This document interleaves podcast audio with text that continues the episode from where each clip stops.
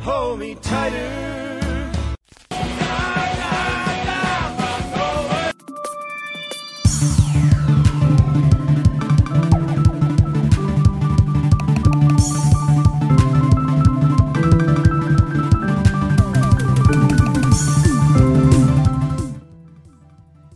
Hello.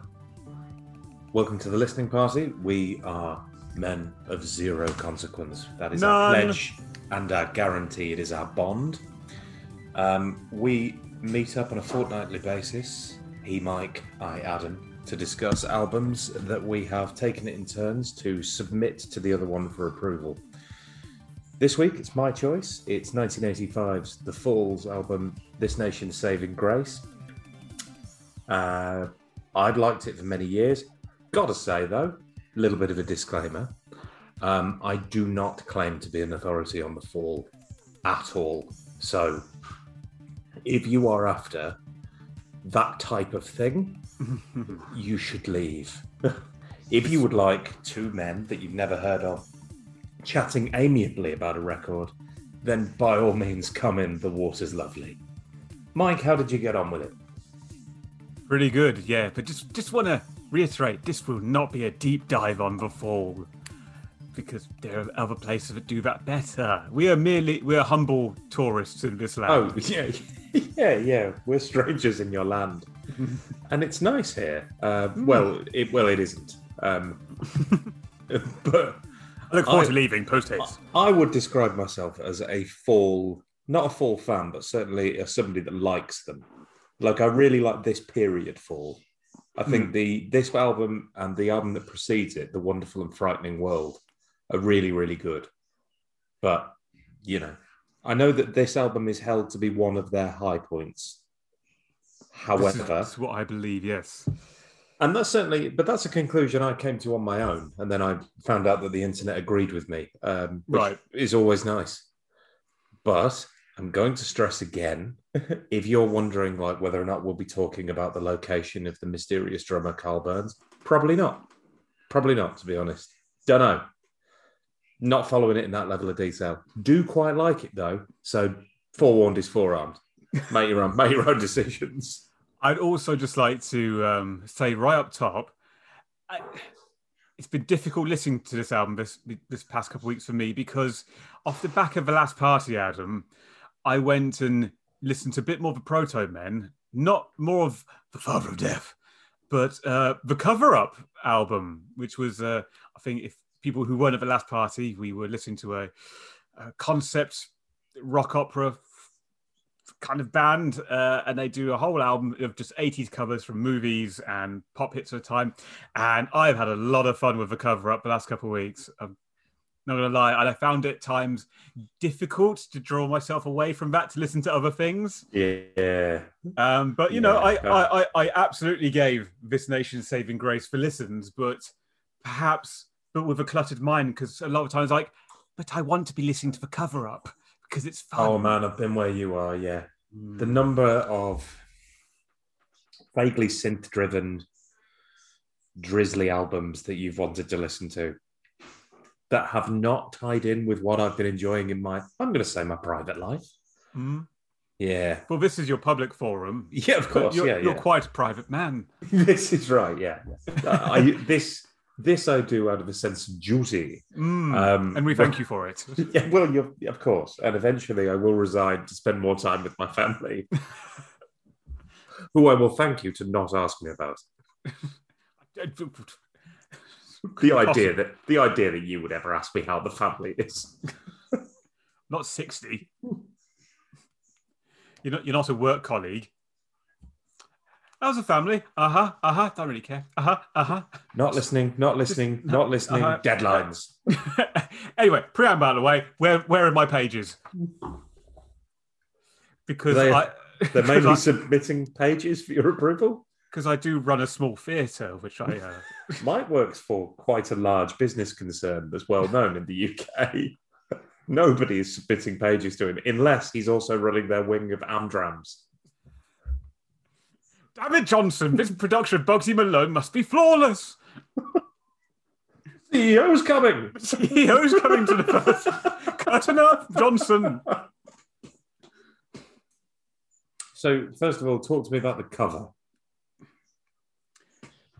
I mean, It's very good. it is a good cover. I mean, because The Fall, much like their actual musical output, very sporadic in terms of the quality of the, the album cover. yeah, uh, I think sometimes that was to do with the fact that Marky Smith maybe wanted to really bash out a record so he could get his hands on the advance Mm, to put in the tills of the working men's clubs of Rochdale yeah. or to pay for more divorces. He was a difficult man.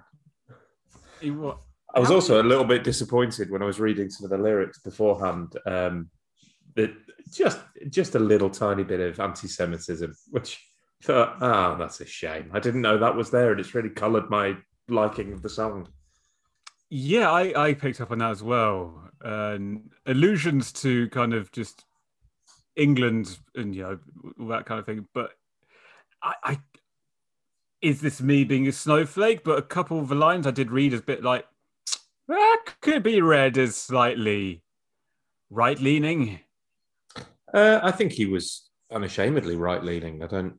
I mean, I don't doubt it, considering his private pursuits, which was sitting in pubs with probably like-minded men, argue about the world and what they saw in the papers.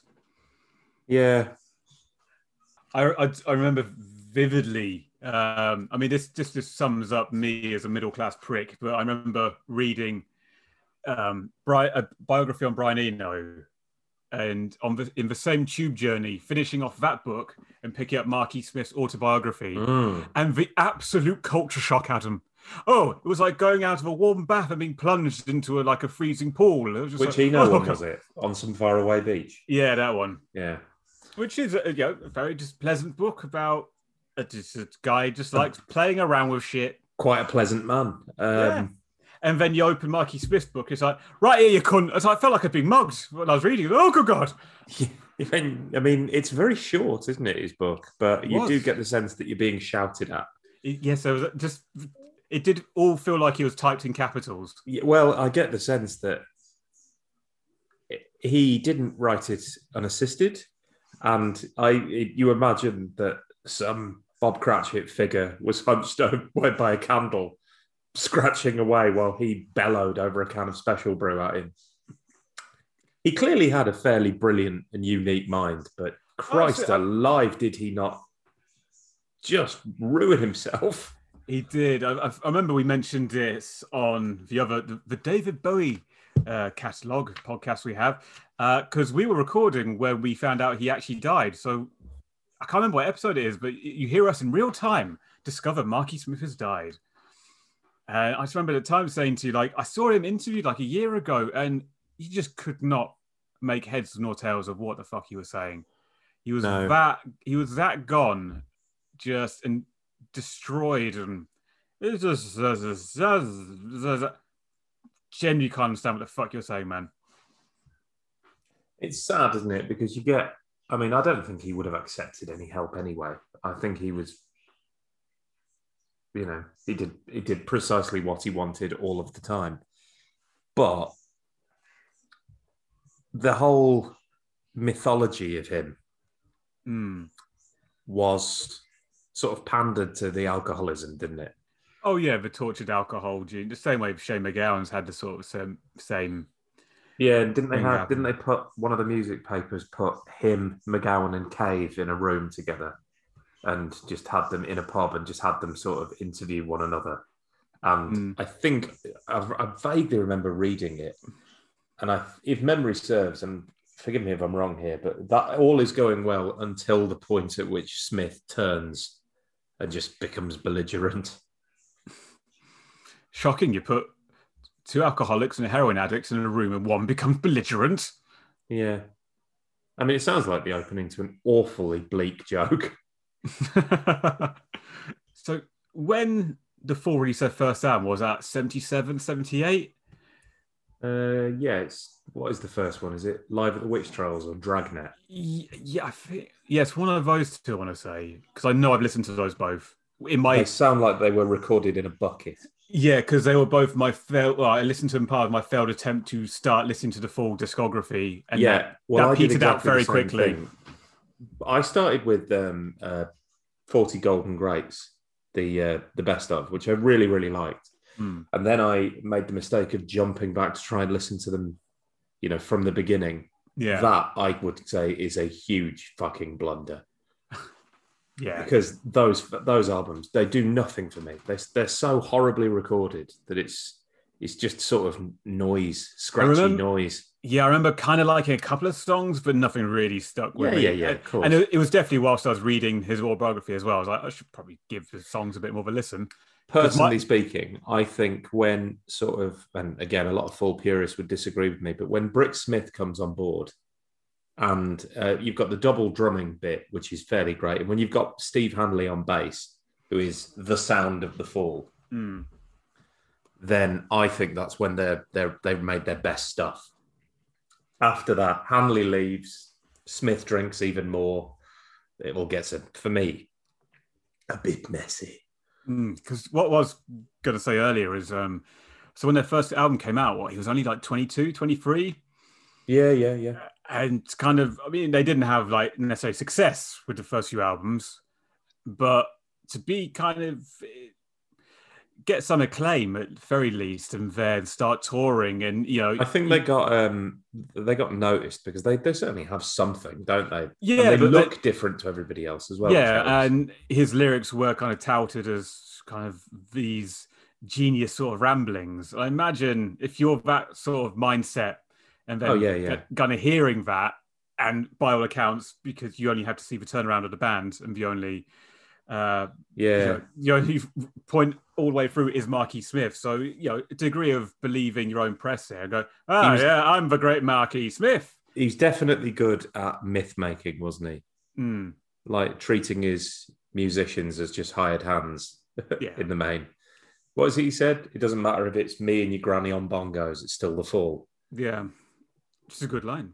Yeah, well, I mean, he was he was full of good lines. He was. I mean, and you know, even listening to this album, this chock full of great lines. I mean, he even when he has a great um, ability, he's he's almost like a rapper in that regard, where he just has a great ability for just non sequiturs and Yeah, just yeah. fr- just phrases which like I don't even know how you came up just with that turn of phrase, but I like it. I like the sound of it. It scans nicely. Well, that is, uh, in fairness, I mean, uh, we'll come to Mansion anyway, but like the first, what I consider to be the first proper song, Bombast.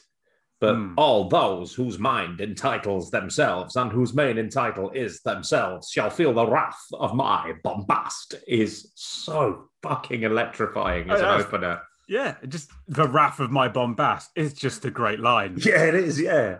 She'll feel the wrath. of my bombast. Be a good, ta- good tattoo. if you like if you like the, that noise that he makes because i'm not going to call it singing Hmm. then fair enough. You'll probably like everything the fall do but i can equally see why somebody might listen to the way that he spits these non sequiturs at people and go not for me thank you ever so much. Oh, absolutely, and prepare the Tom Waits bill because he, because he has that same quality yeah as, yeah a, as a Tom Waits, where his voice isn't, he's not a singist. He, he is, his voice is a part of the overall sound of the song. So whether or not he's going for just a full blown Ian Dury style ramble rap, or sometimes there's like one song where we get to it, is his voice is so low in the mix, he just becomes part of the furniture in the in the Mm. song. And it's almost like you don't, it's not important what he's saying, it's just that tone in the background he's making. And other times he's like the Carnival Barker as well and just well because screaming stuff out. sometimes on this record, uh, well, I, I hear that when you saw the fall live, sometimes he'd be so out of it that you couldn't tell what he was saying anyway. Much And like some- Tom Waits. And sometimes he would uh, forget his own lyrics and just sort of make stuff I, up. I have no doubt. I mean, a man who put away that much booze and had this many songs. Yeah. Fuck, if he could remember any of them, that would be Well, impressive. I I read um, Steve Hanley's book, The Big Midweek, um, and I, I've read a, I've read a couple of other bits and pieces about the fall over the years, and most people seem to describe um, being in the studio and then him turning up with just a carrier bag full of cans and scraps of paper, and then just handing them out to people, going, Mhm. "Right, you're going to do that." um, I think they're at their best at this bit because Hanley's co-writing a lot of the actual music. Mm. Because this music, I think, I- again, it, sounds sometimes it sounds like it's on the verge of falling over, but often yeah. it's really locked into a groove. What I loved Yes. about the record is the fact that it sounds on the surface, it sounds really quite odd and abrasive at times, but Mm. you could dance to it. Hundred percent, yeah, Like I- the there is such a groove to a lot of it. yeah, hundred percent. Because even though I couldn't tell you off the top of my head what full albums I've listened to, I've listened to like, early stuff and I've listened to latter day stuff. This is probably the most in the middle thing, but this is absolutely hands down the most fun I've had with a full album. Well, again, and I, if that's the case, then I would urge you when you get when you grow weary of the Protomen, Mhm. listen to the Wonderful and Frightening World because it's um, similar sort of lineup, but they've got Mm. the double drummers, which is very cool. Yeah, And it, to be honest with you, it was a toss up between this and that album, but this one I have on this handsome reprint. it was um, handsome fella. It is nice. The original was a gatefold, sadly, but uh, and this isn't. But it's still a nice thing to have, which is why this one won. And while we're on the topic, I think that The Fall might be one of the greatest ever band names. Mm, It's so good. I mean, it, is a good name. And I love the fact that it now um, it speaks of a sound. Yes, And even though they've released, you know, a billion albums that all sound a bit different, there is a sort of Fall noise. It, could have so easily be a forgettable name because I always tend to think any band with the as a beginning. Yeah, the, the. Beatles aside, you know, But again, it- the Rolling Stones, uh, you know, Again, Doors. I suppose 1977 or something, they get together. There were fewer of those. You and Hmm. I uh, survived the indie wars of the oh god, of the yes. noughties, where there were Oh, a thousand bands that basically put the definite article, choose a noun, oh. you've got yourself a band. So this particular album was their eighth album as You've got Marky it. Smith and the Fall. Sorry, we should probably say that what we are currently doing is. Context. Context,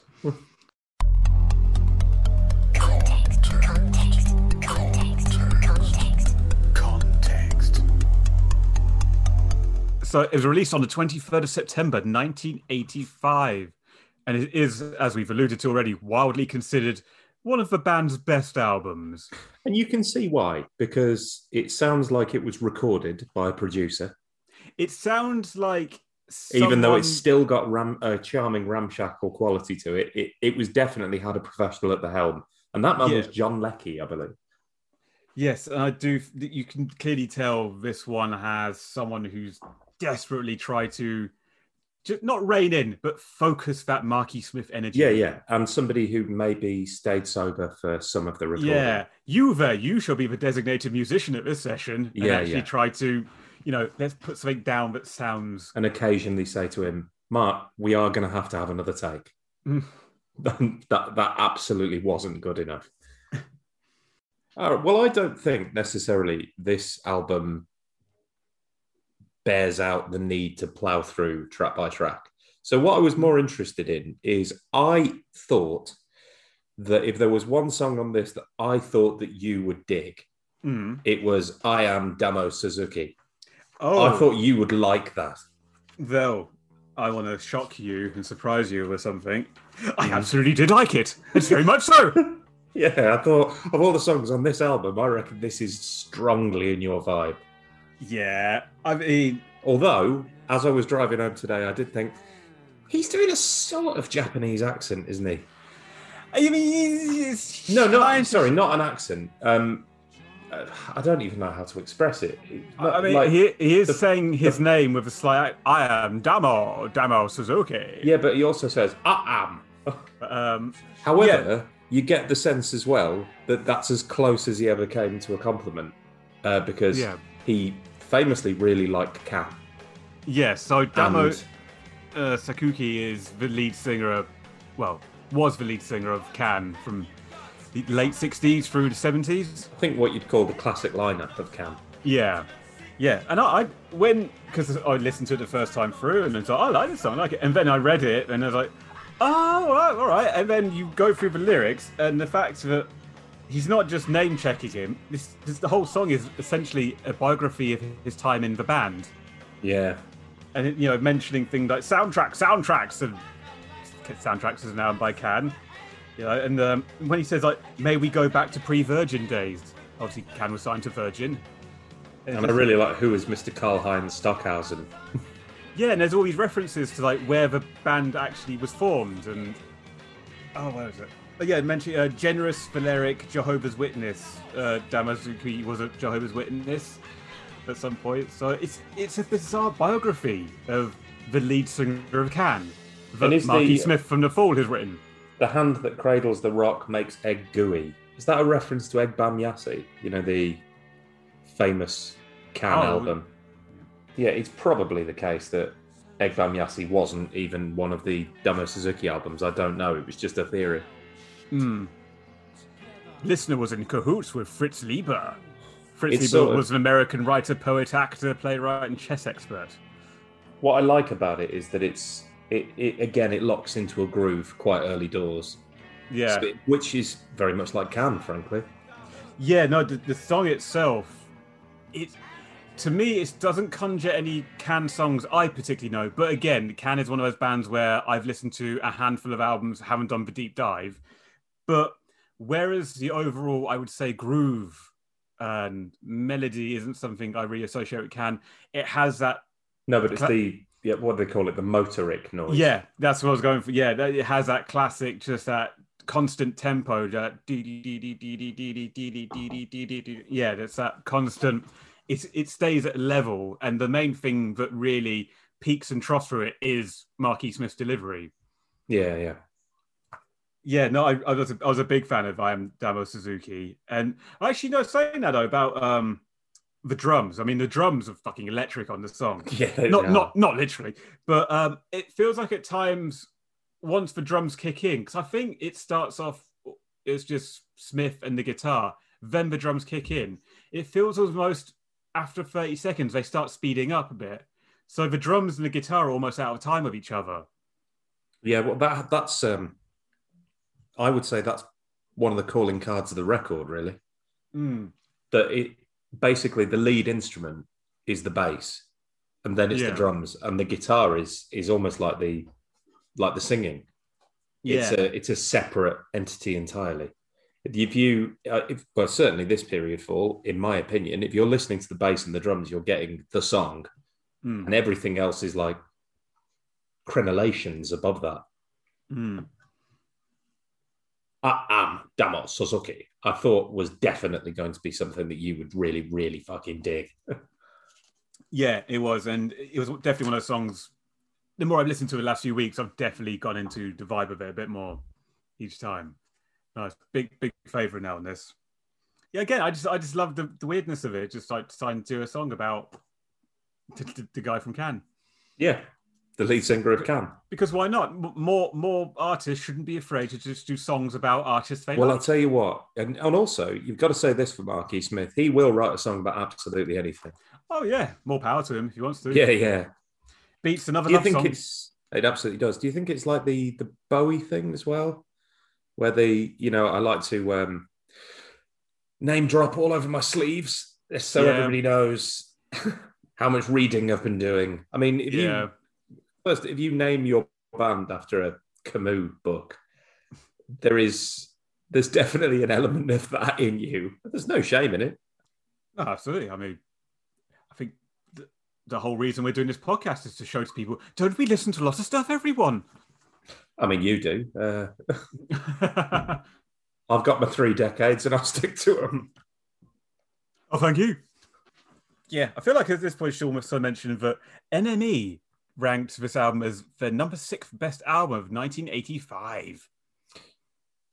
I mean, it was a good year, uh, but it's it's. Very good, yeah. I mean, you could. I mean, first of all, it's the NME, so obviously they are more likely to include the fall than This perhaps other their wheelhouse, yeah.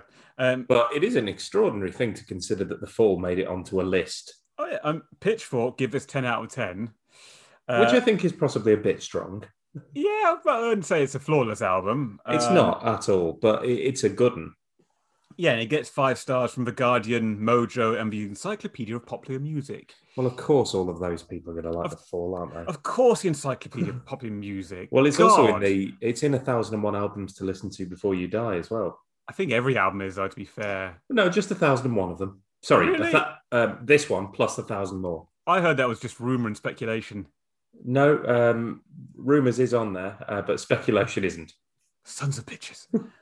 Dave Simpson of The Guardian wrote that the album Showcase of Four thrillingly is subverting the notion of what pop music is. Yeah, Yeah, the- put a song about Damo Suzuki on there. And of course, a song that's written in, or certainly the title is written in Nadsat. Mm. Such fun. Yeah. So on this lineup, we've got uh, Dear Marky Smith on vocals, violin, guitar, and harmonica.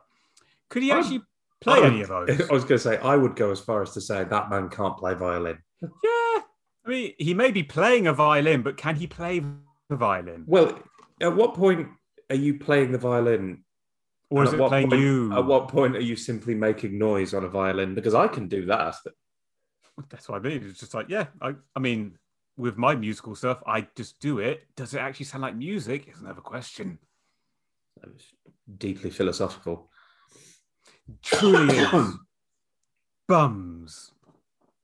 Just want to bring it back down. Good. And you got Steve Hanley on bass and backing vocals. Craig uh, Scanion, Scanion, Scanlon, I think. Uh, guitar, backing vocals. Brix Smith on guitar and vocals. Sim Rogers on keys, guitar, bass, drum machine, and backing vocals. And Karl Burns on drums and backing vocals. That's a lineup of the Fall in this, guys. So, did this particular lineup ever do any other album again? Complete? Do you reckon? Uh, I genuinely don't know what came next. I would suggest that if they did, it's only one or two because that it wasn't a lineup that Steve was in the band for like 15 years or something. Mm. But he'd he hit when he recorded this, if, if I'm correct, he'd just returned from paternity leave. He had, And. Craig had been on bass and then moved over onto guitar, while so allowing Steve to take up his rightful place as a four string on the four string. But um, they were well, they were for years. It was sort of Mark E. Smith, Steve Hanley, and whoever Mark was married to at the time slash sleeping with. Right. So there's there's all, there's been a lot of women in the fall, and they do almost exclusively end up in a relationship with Mark E. Smith. That Casanova of a man. Yeah, you can imagine that being in a relationship with him c- cannot be fun. Yeah, imagine how rewarding that would be. Brix Smith is. Um, some people really decry her in the fall. In the fall, should they say she makes them Mm. too too poppy? Um, which I think is madness because this is not a straightforward pop album, No. and I don't think that the accessibility that maybe she is bringing to them is necessarily a bad thing. I don't at all. And I think, uh, I mean, complete, and beg my pardon on this because I just I don't know the album that well, but the, the songs where she's singing on it, I really enjoy those. And there's a, there's one in particular, uh, we'll come down to it, that to me had a real Lee Hazlewood, Nancy Sinatra vibe to it, which I completely fucking dug. Oh, which one? Ooh, where did I write that down? Because I was pleased with that observation at the time. Uh, well, I can see why you would. Um, oh, it's on Vixen, which isn't even on the bloody album. It's a bonus track. I realized afterwards. I was just like, ah, Yeah, it. yeah, yeah. I was wondering whether or not it was Vixen. It is It was. very difficult to nail down what al- what version of the album you're listening Right, to. actually, we should probably at this point we should probably clear up. There is a, um, say I I have Apple Music because I'm a scumbag instead of Spotify, and on that there's like a 16 track album. yeah, I have Get. Amazon Music, and the smallest version I could get was 13, and the version Right. we're talking about is merely 11, isn't it? the class the actual album as it was released in 1985 was 11 tracks and the song i just cited that to me sounded a bit lee hazlewood nancy sinatra is Which- vixen May I say, is a delightful way of letting everybody know that you're aware of Lee Hazlewood. Super. hey everyone i've listened to some stuff um, Mark E. Smith would be thrilled. And and I also had some uh, sounded a bit like Neu! as well. Uh, but Vixen is not actually on the album as released in 1985. Therefore, it is banished from this Yeah. discussion. Strike it from the record. So forget everything I just said, everyone. It does not matter. Ne- I never said it. Just put out of your minds. Just Lee Hazlewood, Nancy Sinatra, Noi. Yeah. Cassetto. Hey.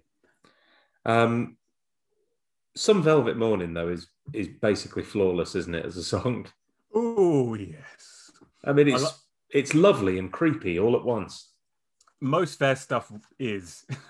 Yeah, fair. yeah, yeah. I mean, mostly born out of their chemistry. Who is this creepy sounding old man with this? With this ingenue, I find you uncommonly beautiful. she's got such a such purity and such a sort of nursery rhyme quality to her voice, and he he is a big round mustachioed man. he is. They got some great summer wine. That's a good song. And um, Let me tell you about Phaedra.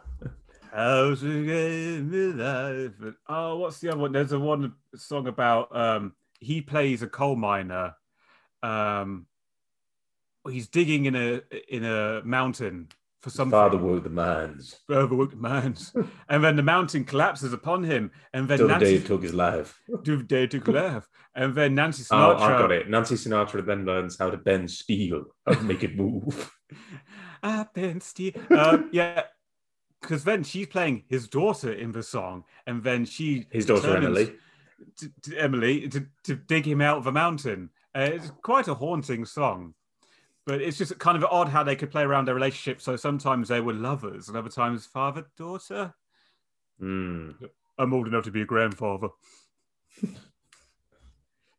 I mean, if you were the Sinatra family, you would be going, "Who is this Hazel? Who is this Lee? Who is Lee?" By all accounts, uh, old Blue Eyes did used to say, like, "Whoa, whoa, whoa, Pally, Bobby, um, who is this mustachio gentleman hanging out with my daughter, the ingenue Nancy Sinatra?" Who is the guy that is dressed like? Um, oh God, who is that Andy Kaufman character? Oh, uh, Tony T- Ferrino. T- uh, no, no, not Frino. Oh, It's Tony though, isn't it? yeah, it is. Oh, oh, fuck, what is his name? I don't know, but he looks an awful lot like Lee Hazlewood. That's just pissing me off now. What the hell was that character called? Tony Clifton. Tony.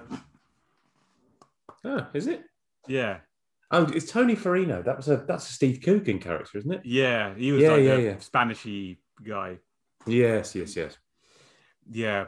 Although, think about it in retrospect, Lee Hazlewood was probably less the lech than anyone Frank Sinatra knew in his personal circle of friends. Hmm, yeah. I'm Just including I'm including John Kennedy in that. I'm just going to distance myself publicly from your comments. I don't think the mob listened to this or the estate of Dean Martin. or the the Kennedys. if there are any of them left.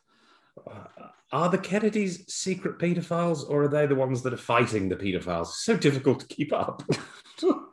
I've not seen QAnon newsletter this week. I've not had my facts through. I haven't read the newsletter this week. I'm still working on the the, the word search from last time. Big shooty thing with Oh. bullet. Oh, gun. I was trying to remember the word Sudoku, and my, all my brain would submit was Subbuteo, which which doesn't work via newsletter, even if you're QAnon. I can see a QAnon, you know, modeling that up. Five letters, paedophile. Nonce! Oh, Q, you've done it again. Sounds like a Wetherspoons puzzle. um, I've just realised there's no one left in the country to work my shitty pubs. Well, fucking done, you massive cunt.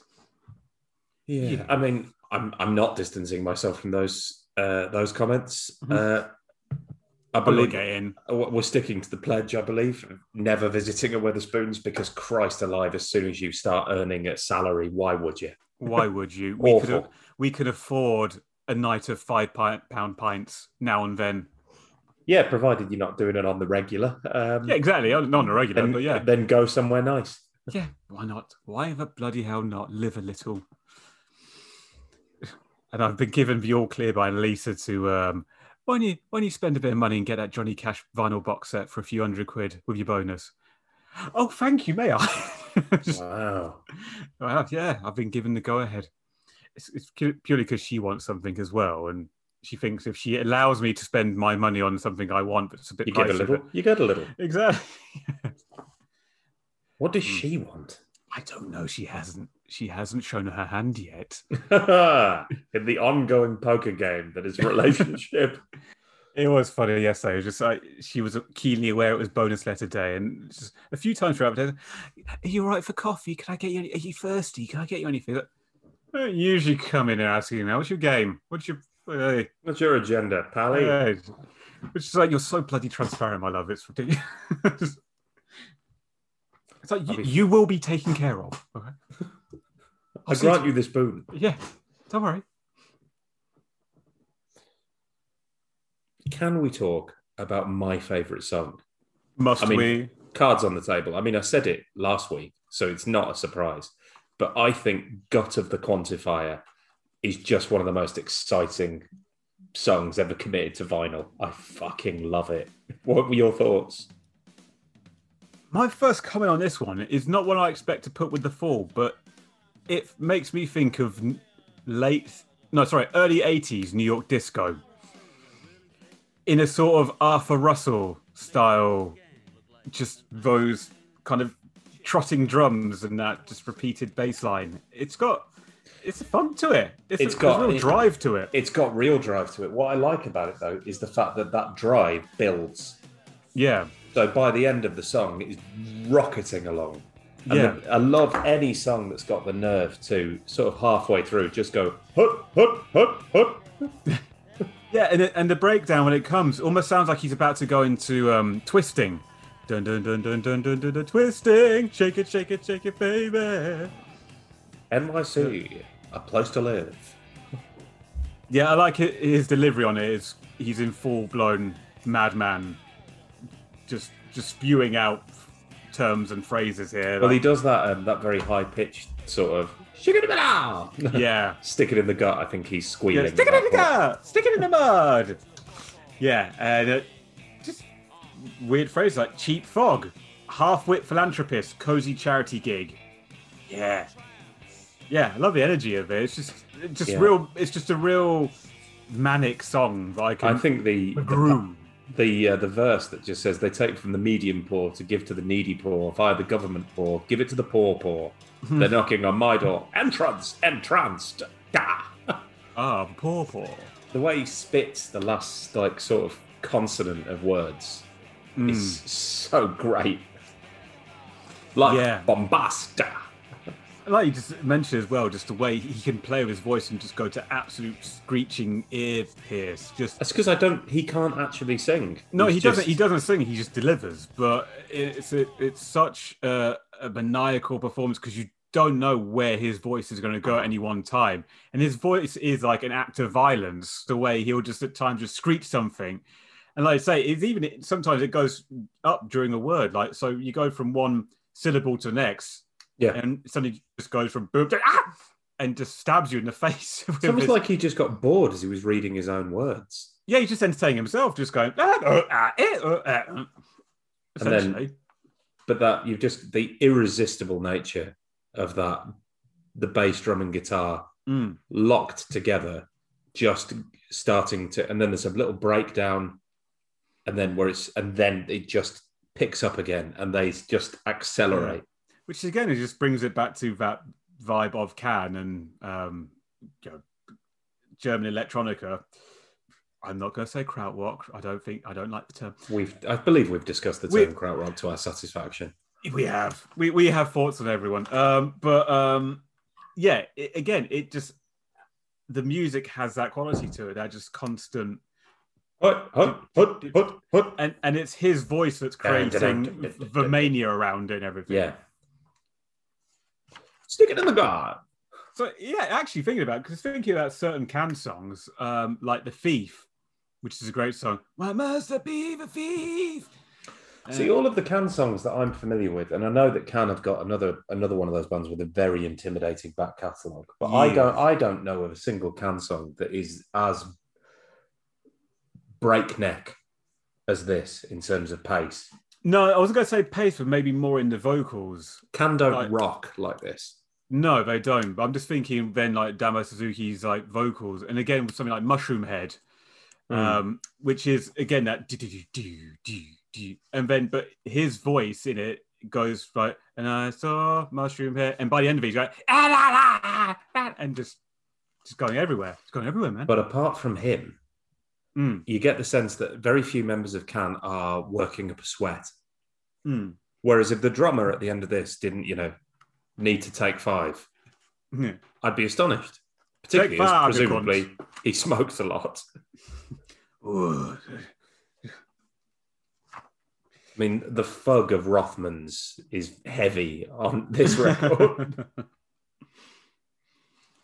if you want another record where another song on this one where his voice is all over the show, it's Spoiled Victorian Child. I I cannot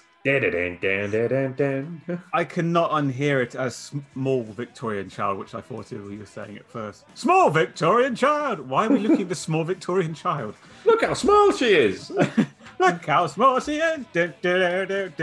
Yeah, I can't unhear small Victorian child now. Sitting at the table. Small Victorian child.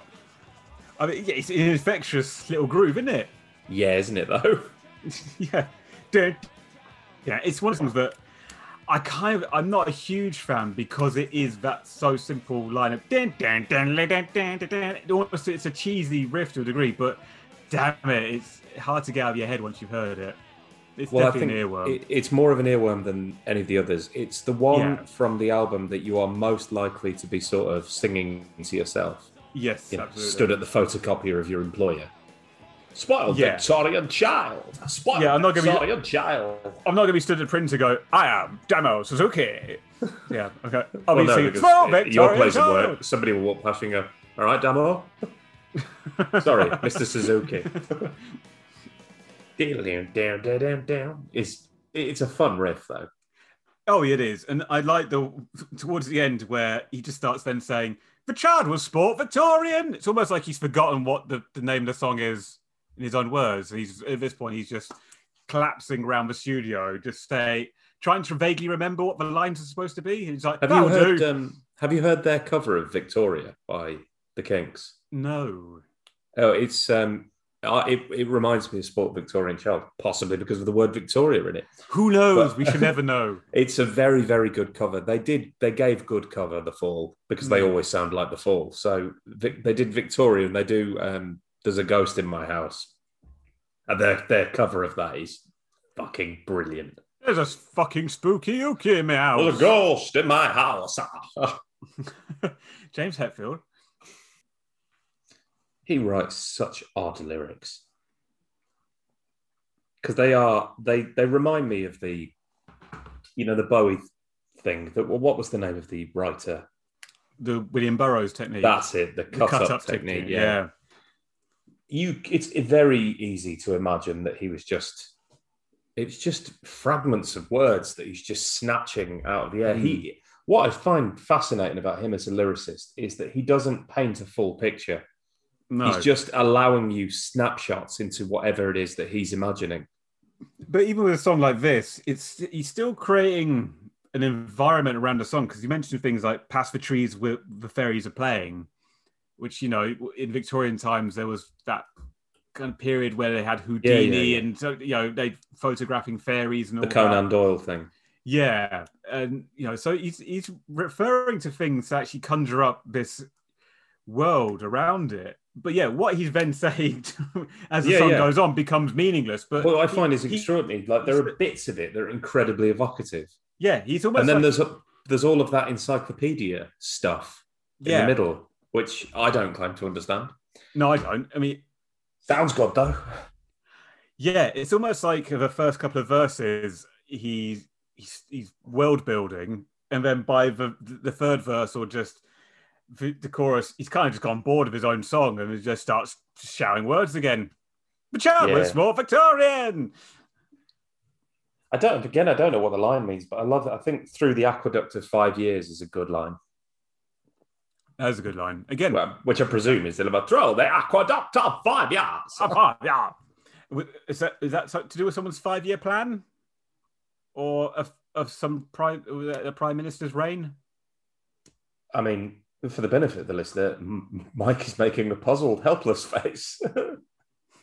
he may Help sound he may sound like he's made a, a- an opposite suggestion, but fuck knows if he has. I don't know.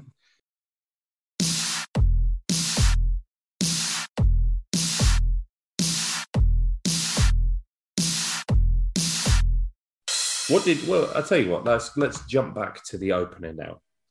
The mansion. creepy mansion. I mean, it's just called mansion, but I think it's it's a very sort of slow, Evocative. atmospheric, evocative opening. Yeah, big fan of Mansion. In, down, it- down, down, down. so Mansion's just um, an instrumental piece, and it does exactly what an And it's got the spooky do. sort of xylophone bit. Yes, I had that. Yeah, yeah. Yeah, it's a really sets a kind of a, a menacing atmosphere that almost doesn't do. No, no, not at all. You, you've got mansion, and then it's immediately followed up by bombast, which Yeah, which delivers on the title's promise. Usually, what a first track like this, when it's only like a minute or so long, it's usually supposed to be the setting the table song, isn't it? It's supposed to get you in the the, the yeah, the headspace where- of the album. yeah. And Mansion doesn't do that at all. It's very much No, not remotely. It has no interest in doing that for you. No. It's it's almost just like they thought, oh, that's a cool little riff to get the album started with. Let's just put it out on there. Yeah, I like you. I like your xylophone. oh, that's that's nice. You would bring that in, fella. And because then what it does is it bookends the album then with to NK Roachments Yarbles because it's the same tune. Yeah, So the, the album is bookended by Mansion and uh, 2NK Roachman. And so, yeah, it well, it's which I assume is supposed to be encroachment. Yeah, yeah, and I, you know, in on the outro side of things, just the, the refrain they keep repeat, repeat, repeating, repeating is every day you have to die some, every day you have to cry some. It's, and then there's like um, great dramatic breakdown of everything. It's almost like all the instruments have just fallen to pieces at the end. I'm sure you can almost hear a stylophone in there. I don't remember that being listed, but it sounds like there is one in there. Yeah, it does. But um, yeah, I mean, yeah, those two songs don't really sound anything else on the album, but I think they're great intro outro pieces. They are, but what I, I really like the sort of the jarring quality of Mansion ending, and then to all those entitled, Entitled themselves, and whose main and title it is themselves shall feel the wrath of my bombast. The way the bass slides in seductively, but it's such a fat, muscular sound. That's when you think, right away, we're off to the races. We've the atmosphere's done, and now we're going to now we're going to rock for a minute. And again, this really just screams late night seventies, late night seventies um, New York vibe, like Studio Fifty Four in a weird way to me. I mean, it's Studio 54 when everybody's having a bad time. but yeah, I'm just I'm I don't hear like Manchester and Rochdale in this. I hear I'm hearing nightlife New York, and I don't know if they were going for that more polished sound and trying to make it sound that more discotheque. Um, yeah, I'm sorry, I'm gonna invoke him again, but that's I hear suicide at times on this album as well. I definitely hear some Alan Vega in his delivery at times as well. Not in bombast necessarily, but there's other songs where he's definitely got that sort of growl to him. Yeah, not in bombast. No, but, and I am also aware that I've mentioned Alan Vega a lot in this podcast, probably more than Alan Vega's probably been Is given it- anything. Is it possible? And we haven't actually listened to a Suicide album. Is it possible that you've just been listening to quite a lot of Alan Baker? Yeah, potentially that. Uh, the same way I'll be mentioning that, you know, this reminds me out of the Protomen uh, in the next few Do you know? Do you know? This reminds me of the most recent thing I heard. I've been listening to this a lot, so I'm going to shoehorn it in everything else I listen to. Discuss. Yeah, but I do. Uh, but but also for me, Alan Vega's almost the emblem of that underbelly of New York vibe, and I, I definitely hear that sound. That it's not quite no wave, but it's definitely just a, a misanthropic edge to funk in this, which is sort of what people like Alan Vega and Suicide brought to the table. Well, there is there is definitely a funky element to this. Hmm. Although there are stories about him um, criticizing or having a go at his musicians for like if they move around. I think it was uh, Marc Riley was Marc Riley, who Mark had- Riley. who had a Bowie podcast. He once he sort of I think he walked to, he walked to the end of the uh, stage while he was playing his guitar, and then afterwards, Mark E. Smith said something to her like, "Who the fuck do you think you are, Jimmy fucking Page? Stand still." Which I both uh, like, whilst also not agreeing with. Uh, yeah, bombast. Yes to the title. Yes to the bass. Yes to that uh, incessant piano in the background. Yeah, That points out ding ding ding ding ding ding ding ding ding. ding. Yeah, just I always just love someone banging away on the piano. I, still, I think it's just yes to the song. I think Mm. Bombast, I think, is one of the highlights of the record. It's Yeah, It's it's well the, when this record really hits its stride, it is irresistible. Mm. and it it does that. Bombast particularly does that trick of what I think a lot of, particularly indie and electro bands of the '90s tend to do a lot of, which was just get to an absolute crescendo where nothing else in the world can actually get in this song. Yeah, So, but like, I'm thinking, yeah, I mentioned like Death in Vegas, the song that they had uh, that was in Lost in Translation, uh, where it just absolutely builds to such a high peak where it then just cuts dead. And I think Bombast does the same, where it just it starts off with his voice and then just builds, and everyone is just playing every single instrument in the room, and there's Yeah, like yeah. there's no more room to get through that door frame and squeeze out, and then the song just stops. well, there's like a little um, there's like a a very short solo bit as well in Bombast, isn't there? Just a little Mm. tiny breakdown, and then it's you know straight away we're back in the room. Yeah, That's really good. Yeah, Bombast is a really strong song. Strong song. Well then, Powerful song. I think we're of an accord. Mm-hmm. Barmy. I think Barmy has a really sort of sunny, optimistic It's absolutely tone sunny. to it. It's it could almost worked as you know the summer of '95, where you had Dodgy staying out for the summer and Supergrass on their bikes. It's all right. Barmy. I've got fit- everything I need. Barmy kind of fits in that crowd of songs, really. It, it, it's just a happy summer song. Yeah, it does. It is a shame. Uh-huh. Shame about the Jew thing, isn't it? Yeah, that's a, yeah. For the benefit of the listeners, that certainly, if you've just listened to it like me and you haven't actually read the lyrics, and there's no reason why you would, You go, hang on. yeah, because it, it, it took me by surprise, and it, I found it very disappointing. Friends disintegrate within circles of cash. Residue after years of fab genius is pension for the Jews. A medal from the company, which I wiped my backside on and hung from a laburnum tree. I'm wondering whether or not fab is a. Well, I mean, I think I only really hear the word fab used in conjunction with the Beatles now.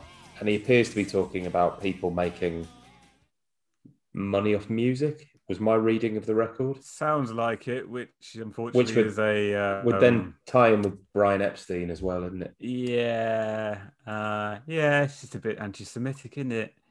No, it completely is because it ties into the um, The old stereotype of the old, well, the, the, the, the classic anti-Semitism, which is that all the money is owned by Jews. the finger thing means money. Hmm. Yeah, um, Which, to be honest with you, I, I found a bit of a letdown, and I'm It is a sure some people will believe that he's joking or whatever, but he was a cantankerous sod. yeah, I, And I get the, I always got the impression listening to interviews with him that um, he was somehow convinced that um, his outsider status was as a result of some great conspiracy and not his lack of professionalism and the fact that he made really odd records. made esoteric music, um, Yeah. and he was a belligerent drunk in most of his interviews and Yeah. dealings with dealings with media. One of the interesting things about them is that people, like Fall fans, tend to approach them like football fans do. You know, like Mm. If I went to see a band, I would sort of expect a degree of, you know, you're going to do the job that you're being paid for. Whereas Yeah. Fall fans seem to go like, well, we had a good one in Hull. Uh, we had a good result there, and it's a shame about what happened in Stockport. But uh, nevertheless, we're going to try again. We're going to come back stronger in Blackpool, and hopefully, we'll have a good result there. It's, yeah, I don't necessarily think that's what you should expect with a band, but may I mayhem it's probably part of the fun, I suppose. May well be. 'cause also imagine getting a ticket to the fall wasn't a pricey affair either. It was just more of a No, way you no. could go see him. And like certainly, I think it was after this album they did a tour of Northern England and then some cities in America. You can't necessarily imagine them in the Midwest, but um, Hmm. you know, on the coasts. Yeah, and Barmy, it has a delivery that could actually verge on football chant, but um, the out of England, I dream of its creamy.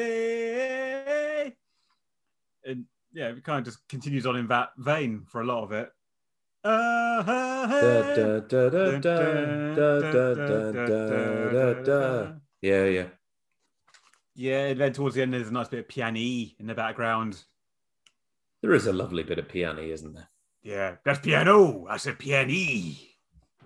It's one of them songs that I enjoy it, but I could totally see that if it were released as a single, became huge, it would irritate the piss out of me after a while. Yes, I think also the idea of like an audience, an audience bellowing "I'm balmy" yeah. at him would, I find, I think that I'm would. balmy, bleeding balmy. Yeah, that would get annoying. Yeah, lots of people with their arms around each other with plastic pint glasses, and there's like carlings going all over your arm, Um, or at least you hope it's carling. I, I yes, it's a bad scene. It's an ugly scene. I'm pissing myself in quiet fear right now. Fear or consternation, Bit of both. bit of both. I just, I can't. However, for all of its slightly grating quality, the the sunshiner dang dang dang dang dang dang as it opens, Down, down, down, down. Yeah. particularly after the fire and the fury of bombast, is is good. Oh yeah. No, it's, not- a, it's, a, it's a happy song. Can't deny it. No, it, it it's a palate cleanser, I think. Yeah, and it doesn't. There's, there's. I was going to say there's not too much going on there, but we, you know, there's the, the, murky business of the anti-Semitism and uh, talk of Saxony and things like that, and like talk of immigration. I think really, is it about the? I, for one, am relieved that I never heard him talk about immigration because I'm pretty sure I know what he Yeah. would say. Do you know what I was about to do, Adam? I was about to start us down a deep dive of what the lyrics could possibly mean. And you know what I've decided? It's Friday night. I'm not touching that with a barge pole. I don't want to know what Marky Smith was trying to say about me. No, And as we said Uh, up front, everyone, this is not a deep dive. no, it is absolutely not. It's an amiable chat. hey, everyone, it's it's Friday night as we record. We've got a couple of drinks. We're having some fun. And again, then there's another change of pace as the album goes, and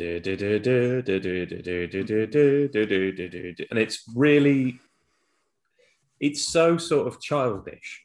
It is almost Sesame Street. Yeah, yeah. And then it's just, well, him, Get, a lot of him shouting again. get up, make a buck. My race was bred on hash. What does that mean? Uh, don't know.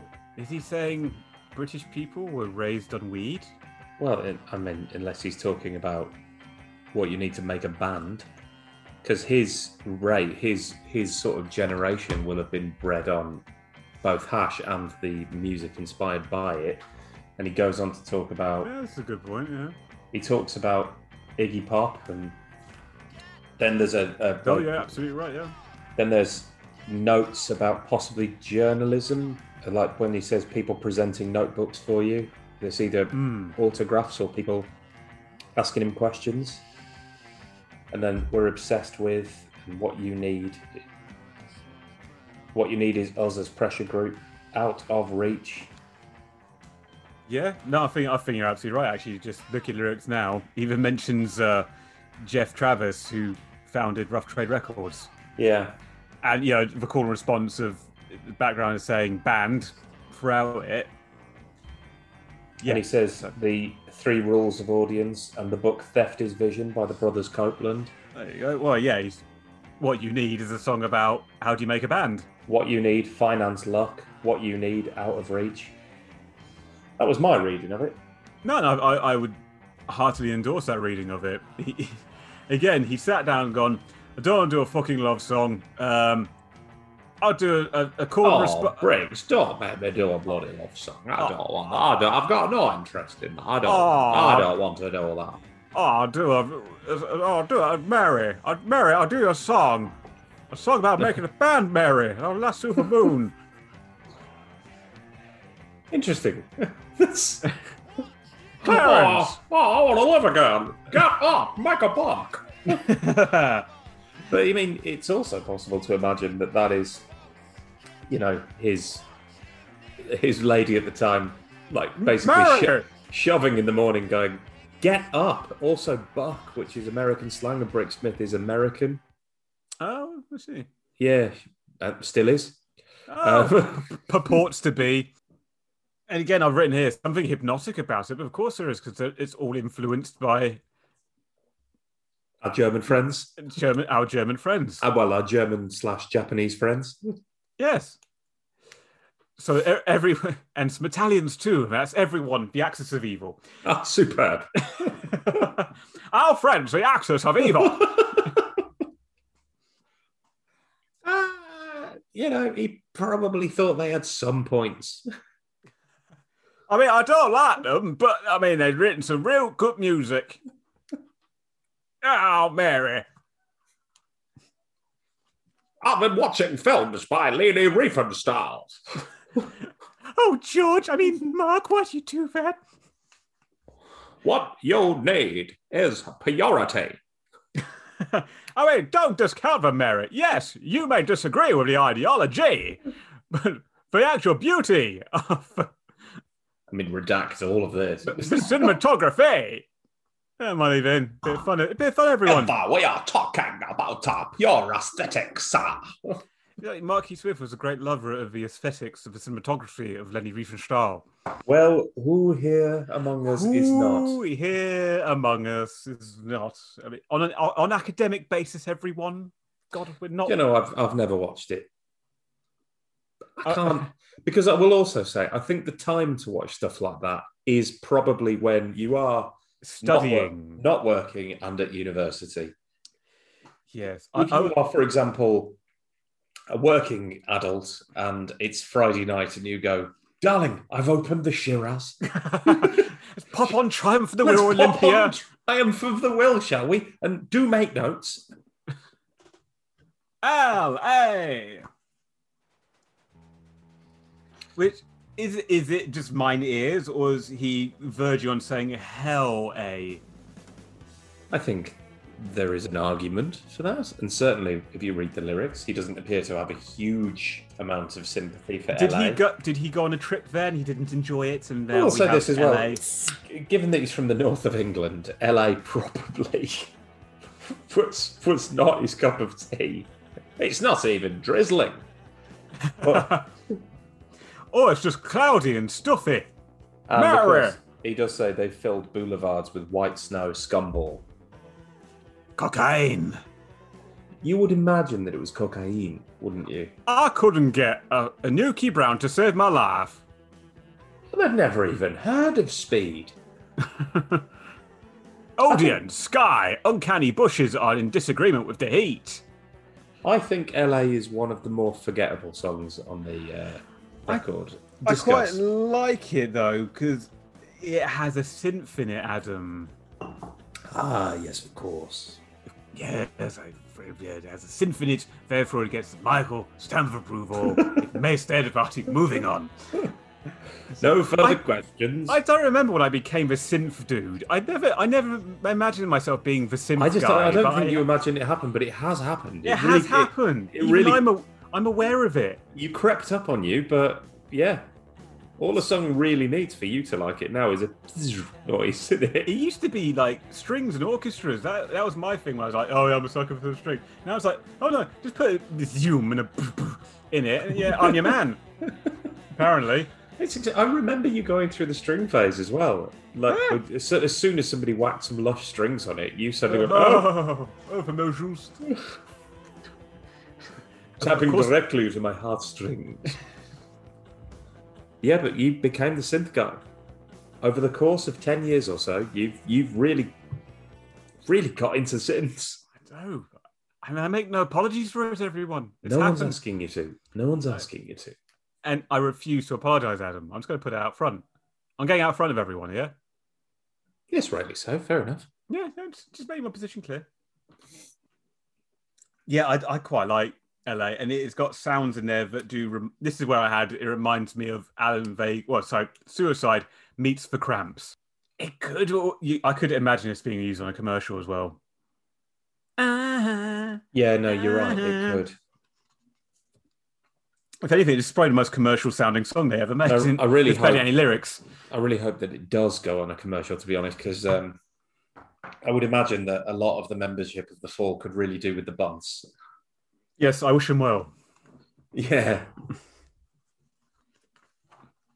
I think they refer they refer to it as doing like active duty. Yeah, and I, I like LA. I mean, there's not a lot to it, but it, again, I like the drive of it. I like the atmosphere of it. It does. It has the sound of a driving around LA.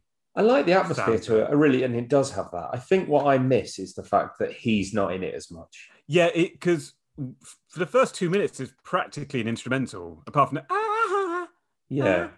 and also it doesn't actually sound like a fall song. Do you Like, think he so- did this one so that when they performed it live, he could have a pint?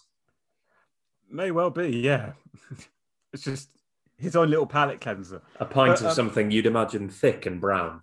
because like when when I think of a fall, this is not the sound I think of them at all. No, This like if someone just played this to me, cool, cool as ass.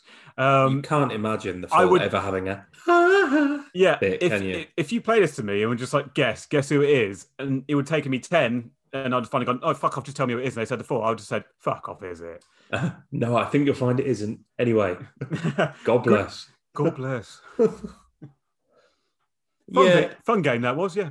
it is. It's a, it's a nice sound, and it, I, I think it's it, it does sort of sound like an American road trip, sort of Mm. through a cityscape. You can see that, but the the big void at the heart of it is the the absence of Smith.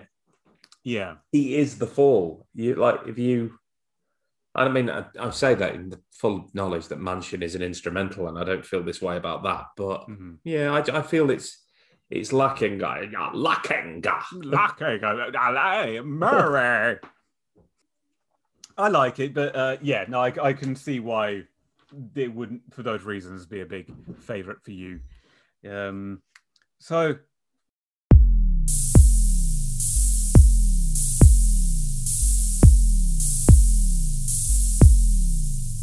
he wants to tell us something, Adam, about he has a new house. Have you seen his new house? Have you seen his house, Mary? You've got. I really admire the fact as well that he he always lived like in Rochdale and like shit towns in the north, presumably because his money went further. But you can imagine him living in some sort of anonymous, semi-detached or terraced house, Hmm. and you know, presumably not taking any care of the garden. Mm-hmm. Just full of cans. So You heard it- cans.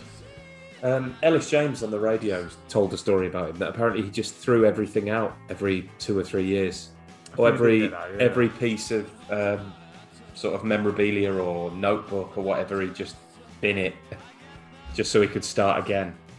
I can't imagine that. I think if I was in a band, I'd be one of those people that archived everything we'd ever done. like a Nick Cave. Yeah, yeah, I, I would. And do you know what? I think I'd probably have my records on the wall. I know it's impossibly gauche, but if you have like a, if you had like, I mean, I can't imagine the Fall got a lot of gold LPs. But if they had one, I'd I'd pop that on the wall. So I admire that level of just not giving a shit. It's like, and it is a Yeah, real yeah. kind of like, nope, moving on to the next thing. I've made that thing. It's out there. People listen to it. What, what am I going to do with the bric-a-brac around it? Move on to the next thing. I can Although really admire that sort of mindset. Yeah, but also like the the heavy drinking thing as well. Mm. Like you, like there's a thing, isn't there, where you you look back at bits of your life and you're just like, right, I'm not thinking about that anymore. Yeah, Yeah. you can imagine he was just more than happy to get up and move on. That's what like, like all of his band members and his wives. He never had to live with the consequences of his mistakes. Mm. And I imagine part of that is, yep, chuck everything. Everything that I did with that incarnation of the band is now dead. Yeah, this is now the fall. and also I think with a degree when you have an addiction with something like being an alcoholic, because your main thought is always to the future about when am I going to get that next rush from that the alcohol from the drugs. So yeah. so from whatever whatever happens before that becomes absolutely meaningless because it's like yeah I did that, but now when when's my next thing? When am I going to get that again? When, Meaningless, and- but also a horrible reminder of stuff you might not want to think about anymore. Yeah, so you, you're living in a constant state of like immediacy and Yeah. now, and you're not even thinking about next week, next month. You're just thinking about, okay, by the end of the day, yeah, I want to be pissed. It's it's 10 o'clock in the morning now. I can maybe last about two o'clock before I want my first drink. Well, there's there's a story about when they were recording this. So he would he sat down with a vodka, a special brew, and a line of speed at about eleven in the morning to uh, just get get the old juices flowing. Right. But you've got to imagine that's partly because he was feeling absolutely fucking diabolical. Oh yeah. He must have had just earth melting hangovers. Yeah. But if you're constantly on it, Jesus. Yeah, you're just constantly in a state of feeling like shit for half a day, then feeling great for the other half of the day. Well, I mean, we've both had a drink on a hangover before. Oh yeah. Sometimes that the first two can be Oh yeah, challenging. quite tricky. yeah, it's usually around the third one you start finding your balance again. the and- third one where you're going, oh, hello. oh hello, something's kicking in here. It's all, it's all coming back to me. oh, I see. Yes. This is why I do it. The roar of the crowd, Natasha. Smell of the grease paint. the roar of the crowd. Love that expression, particularly when you're talking about, ah, the roar of the crowd. I'm sat opposite one other man in an empty beer garden. oh. Yeah, I like the dis- it's discordant guitar. It just sounds a bit off. Everything. I like the fact that he really makes the word C really high. See our house. It's just a bit crazy. I mean, what I will say, it does go on a bit. It's five and a half minutes. It's probably about a minute and a half longer than it needs to be Yeah, it is. because it doesn't change much. It's very much that discordant riff kind of just keeps repeating, and and he just keeps inviting us to see his new house. I also like the. I think you know what we were just saying about addiction and so on. I Hmm. think that that makes the last two lines, if our reading is accurate, and you know it might not be, the last two lines when he says, "It'll be great when it's decorated, my new house." You can sense you, or you can suggest that he was always saying it'll be great when it's decorated because he was always moving to another house or another Yeah. relationship or another band. It will be great. It'll be great when this happens. Oh no, that's now dead. It's, it's never going to happen. Yeah, it's Yeah. never going to happen. No, it was shit that house, and I hated it from the start. And I always said it was shit. And now this is the new house. Mm. Have you seen my new house? Yeah, it's just a never never ending cycle. The just constant state of immediacy. Yeah. Yeah. and- or we're over it thinking it, and it is just about a lovely house. I mean, giving what he writes songs about, it could literally just be about inviting us to come see his new house. But I completely that other reading of it of just I like, don't. I mean, I would say it's probably more likely that because I just don't get the sense that he was massively into introspection. no, because it's, think- all, it's all very quite surface level. I mean, he's done a song about just LA where most of ah, He's done a Yeah, song about like- a guy from Can. He's done and in song. interviews, like his the thing that he was most sort of the the virtues that he most sort of identified with or lauded were things like stoicism, weren't they? Mm. Oh, you just got to get on with it, you know. You, you know, get up, make a book, you know, join a band, job of work. He was always moaning about the fact It's that in oh, Fred's house and Bill's house. they've got no work ethic at all. He was moaning about young people today. Give them a job, you know. They don't want to know. I mean, he was young as well. He was just pissed and looked like he was 50 when he was 20. He was young here, but I mean, he was talking like this for like 30 years. Yeah. Oh, they don't want to know. Ah, yeah. you're, you're 25. Ah, Don't be like that. yeah, don't, don't be like that. This, the, you don't, you never know where the real Marquis Smith is in his records, do you? You're not going to be No. It's not. It's not like John Lennon levels of lacerating honesty. No, but the thing is, there there could be, but he's just hidden it so well. Has he hidden it, or is he just he's hidden it through his Or is it facade as yeah, Marky it- Smith? like the idiot just- savant thing that he's actually writing about himself, but he doesn't even realise he is? Yeah, and he's just it, incred- incredibly introspective songs because he doesn't know what else to write about. And if you were to, pissed, and if you were to ever ask him, well, is it about this? He'd go, "Oh, fuck off!" Is it? No, it's just I don't know Ah. house. I don't know. I, I I was really proud of that conservatory, It and was- I just wanted to show lovely. off. Oh, lovely! Because I've never had a conservatory before. No, it was smashing. I thought I'll have a coffee in there in the morning. As it is, it's full of cans, but you never know. You live learn. Ah, so it's full of cans. So I had to move again. Have you seen my new house? No cans in it. So Ah, yes. talk to me in six months. The spare room is fine, though a little haunted by Mister Mr. Reagan, who hung Mr. himself Reagan, who hung 13. himself number thirty. Is that referring to anything? Prob- almost certainly it is. I mean, Reagan can't have been just a random name in 1985, can it? Hmm, But I don't know. Do you know? I don't. I, I don't have to follow. I simply don't. I'm sorry. So, oh, the, the the mysteries of Marquis Smith. Was he just a was he a poet? Was he was he just madman. a, a madman? Was he just a charlatan? It's Was a he, uh, shame in a, A way priest masquerading as a charlatan. it's a shame that we're looking at the original version here because I mean, there's Vixen that you mentioned, but then couldn't get ahead. I think is quite good, um, Hmm. but we'll never know. we, we shan't. because- We can't speak of it. Is we'll be leaping on to paintwork, which is presumably what he was applying to his new house. no hard the paintwork, Mary.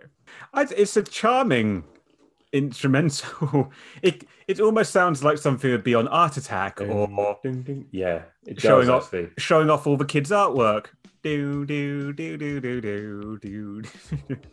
Quite, it's a weird old woozy number, isn't it? Though. It is. This is the song when I said earlier about how his voice is so low key, it almost becomes part of the room. This is that one where Lifting in the Um, paintwork. 'cause- Yeah. Yeah, because his voice, for the most part, is so just low in the mix. It's just, you can't really hear what he says for a lot of the t- time on it. And the, the guitars in the mix are much higher. So it's just like, sorry, what was he saying at, at times? But there's still quite a lot of lyrics in here. A lot of lyrics. Yeah, there are, and the, some of the lines again are baffling, but also just so, for want of a better word, cool. Mm. Chest scars portrayed Aztec life in his horrible formation really late. Main sequence stars were no good for making carbon in this way. Disfigured in a lady, tedious, was over accountants and on business. It's great. Was that bit where they was talking about the formation of red stars? Is that him actually doing lyrics, or is that when it has the snippet of uh, a, a science show? I think there's a snippet of a science show, and then but he goes on to say later. Mum said those continentals are little monkeys, and yesterday we has liver and sausage over. Yeah, I, I, I do like the refrain with, and sometimes say, "Hey, Mark, you're spoiling all the paintwork." Do. And some readings of the song are that he's doing a song about the band saying to him, "Just leave the songs alone." Uh, you're, well, you're that would make sense. With sometimes they say your thumbprints are on the paintwork. Yeah, it's. I think it's yeah. Marky Smith commenting about yeah, yeah. Some you know sometimes. Yeah, I don't think he's necessarily owning up to it and saying yeah, I do do that. It's him saying, oh, sometimes people tell me that you keep fucking up the songs because you keep playing around with them too much. Just leave them. But uh, who are they? Because uh, I'm Marky Smith and uh, they're not. So what are you going to do? Yeah. So at one point, you, there's a breakdown where the song just stops and you hear uh, a recording in the background, which happened apparently when uh, Marky Swift took um, a recording. Well, sorry, the actual the master tape was singing along to it in his hotel room and accidentally pressed record on the tape player, and it picked up just the noise that was in his room, which happened to be a science program on the TV. Are we to assume that Mark was in drink? He could have been in drink. Oh, come on, Clarence. Don't uh, fucking drink with Fred's house and Bill's house. what I can hear in this is absolutely. Um, It's a Wonderful Life. oh, and, and Harvey and Vertigo. Uh, but no, I can really hear like Damon Albarn and Gorillaz in this. Yeah, yeah. Uh, yeah, I can. I'm pre- as memory serve, I'm pretty sure Marky Smith turned up on a Gorillaz album at some point. He, he may have been on Plastic Beach. Uh, I think he did. Yeah. Was he imploring Mark Damon Albarn to show him his new he house? yeah, they certainly got um, the Happy Mondays guy, didn't they? It's for, a, for, a, for a more successful song. Hmm. I mean, in many ways, I think he's like the more successful Marquis Smith. Damon Albarn, No, what's his face? Shaun Ryder. Yeah, yeah, yeah. I mean, his lyrics are sort of fragments as well, aren't they? but also he wasn't prolific. No, nowhere near as prolific, but also uh, he was less prolific, but on catchier material. Hmm. I also would have loved to see Marky Swift and I'm a Celebrity get me out of here.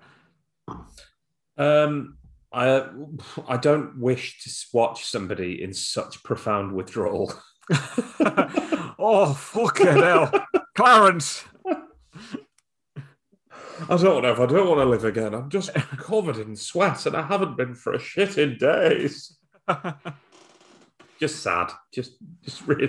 And That I was a don't. sad series. I don't know whether or not even Ant and Dec can make that knockabout fun.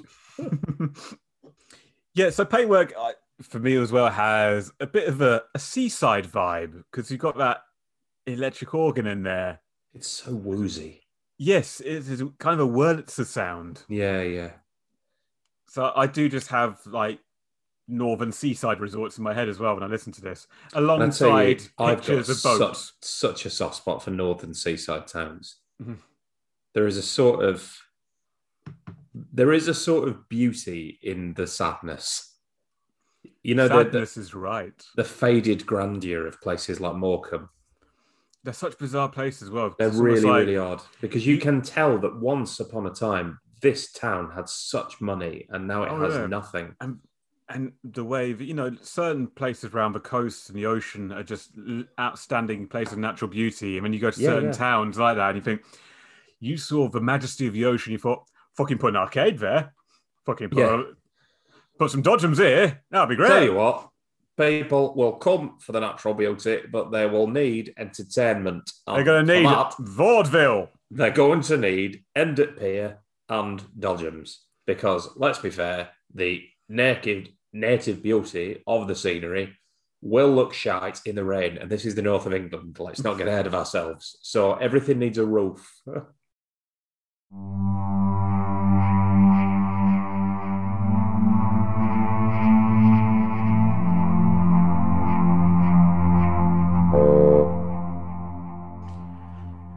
Okay, I mean, I my my favorite song is not a shock. It's gut of the quantifier, and it's gut of the quantifier all day long because I think it's just one of the most exciting five minutes committed to vinyl. I, I love it, and I love how odd it is, and I like the fact that halfway through they'll go hut hut hut hut, and that song, I, I you know when you listen to a record and some occasionally a song will click Hmm. possibly because of this, the circumstances. I was running for a train and the hut hut hut bit happened to be as I ran up the stairs to the platform, and I have loved that song ever since. And then I listened to it more and more, which has got. I don't think there's a note wrong with it. I think it's brilliant. I could I could lose the rest. I mean, I, I really like most of the record to be fair, but I think "Gut the Quantifier" is the a standout moment of greatness. right, I definitely need to go back and listen to it some more then because Oh, it's my favourite. I like it, but it's none. not my fave. Which It's that followed by Bombasta. I think, strangely, I, I find paintwork a strange one because you know we didn't talk about it much, but it, it stays in my head. Paintwork, it kind of just worms its way in there with its Oh, weird God, little, no, I don't get that at all. with its weird little use. I think, but it's not my favorite. But it just stays in my head the same way that um, Barmy kind of just, just through sheer chutzpah, just has needled its way in my head. Oh, no, again, no, no, not my favorite track. Gut of the Quantifier, Bombast, Spoiled Victorian Child. These are the winners. small Victorian child. Uh, I, I think you hit the nail on the head, though. I think I do just really like I am Damo Suzuki. yeah, called that. called that uh, like two weeks ago. When right, I fine. went, LA then.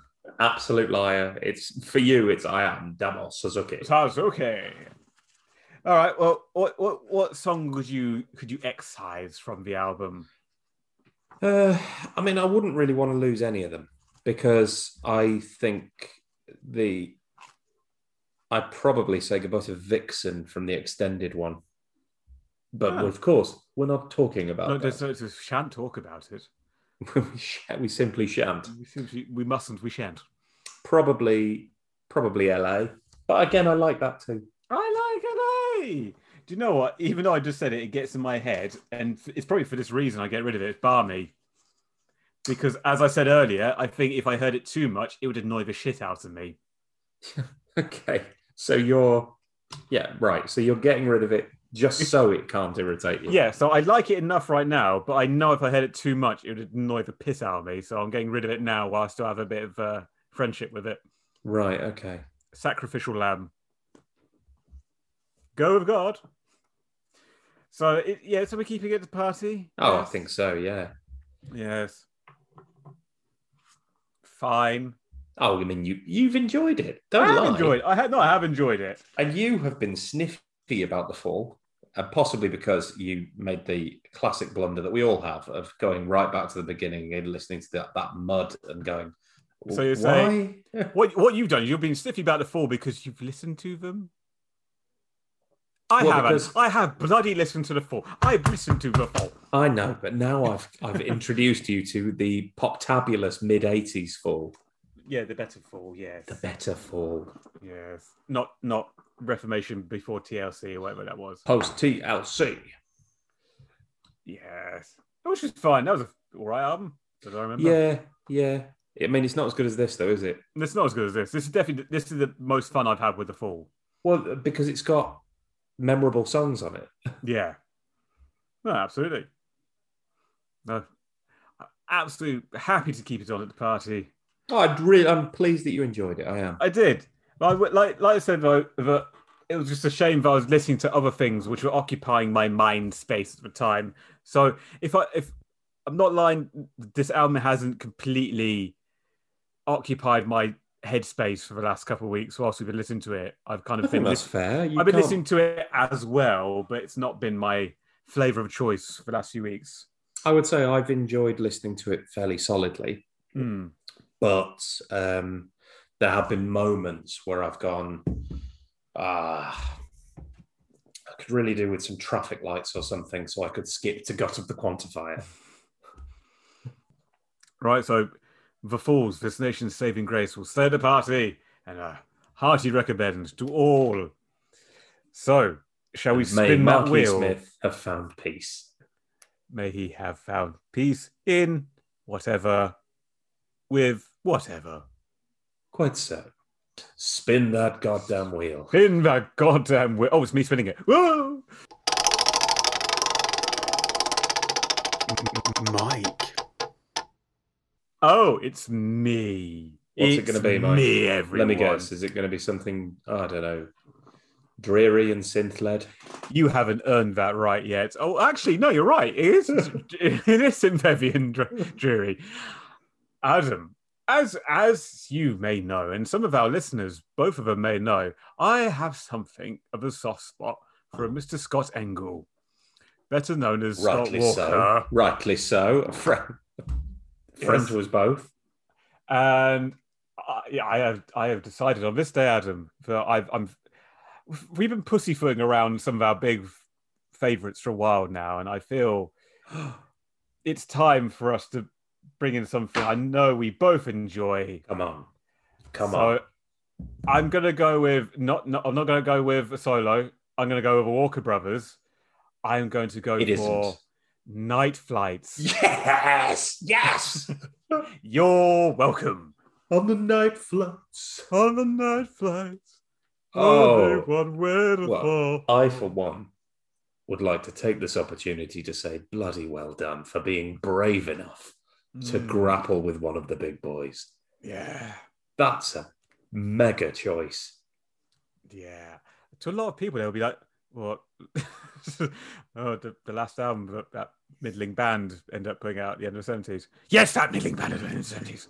Yeah, that middling band at the end of the 70s who released their swan song, which was just a work of titanic majesty and beauty. Well, uh, an EP of Titanic Majesty, and then there's I some other songs know. there, as well. I quite like some of the other ones as well. Well, John and Jeff uh, both had a crack Si- at the whip. Simon, Si- Simon William Walker, Willie, Billy, Hunter, Billy? Hunter Walker. Uh yeah, so Scott, Billy, and Hunter Walker made an album called Nite Flights. Um, Scott, Scott, Bebop and Rocksteady. And Krang was there too. Uh, so yeah, there, there's there's a lot to talk about this album because it is an album quite literally of three parts because each member of Walker Brothers. well, the were- story of the album is as good as the album. Yeah, so a, a, a, a trio who essentially had one last roll at the dice with a, a record label and thought, fuck it, let's all just write songs we want to write and we'll play around you, each one. So it's literally, it's now made by a trio, but it's, but it's essentially three EPs. Correct me if I'm wrong. album. Doesn't it fall between Scott's three and four? Uh, it does not. It it falls between um, Scott 4, which is the end of the 60s. Then But Scott got, four, Scott four bombed, didn't it? Because it did. people, which is odd because it's one of the best ones. But um, Scott 4 is one of the greatest albums ever made. And then yes, Titanic. And then Scott Walker had a very oh, artistically fallow 70s where he just became an MOR country singer, um, covering soundtrack songs, making real shitty choices. And Nite Flights, which I want to say at this point is 77, maybe 78, is Couldn't tell you off him the top of my head. is him after about 10 years finally saying, fuck it, I'm just going to make some music I actually want to make. And when we get songs like Nite Flights and The Electrician out, off, out of the deal. And then he would go on to make Climate of Shandling, Climate of Hunter afterwards. And to anyone who doesn't know that, we'll be explaining Climate of Shandling next time.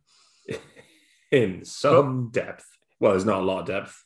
I mean, that's, it's also an Yeah. album we will be discussing it at some party in the future anyway. He looks like Garry Shandling on the cover. There you go. Done. There you go. There. Yeah, anyone look at look at the cover of Climate Hunter by Scott Walker. He looks like Garry Shandling. Everyone, doesn't he? Cerebral humor. Superb choice, Mike. I'm looking forward to. Do you know what? I've not probably not since Ute Lemper have I picked just a solidly. I fucking love this album choice. Yeah, and also it's. Uh, I Well, I say think- that Purple Rain. I did. I, I, I fucking. Oh, everyone loves Purple Rain. I Nice. think it could be the. f- Is it the first time we've picked an album that we both really like going in? Yeah, uh, we all just. There's no mystery. Everyone. We've picked an album that we both love, and we'll probably. yeah, be yeah, like, both really, really like. We're just here to gush over it for an hour. Well, I mean, so I'm, I'm assuming that what we're going to say is that uh, criticizing the first three tracks is verboten, but um, it's it's open season on the rest of them. Is that right, Grace? Oh yeah, yeah. Will and Grace. You can go full barrels on those two. And are we going to pick a number of comedic duos throughout just to hilariously misname them? Well, yeah, Scott and Halen Pace. Yeah, right. we can- yeah, yeah, Good, good, good, good, good, good. Right.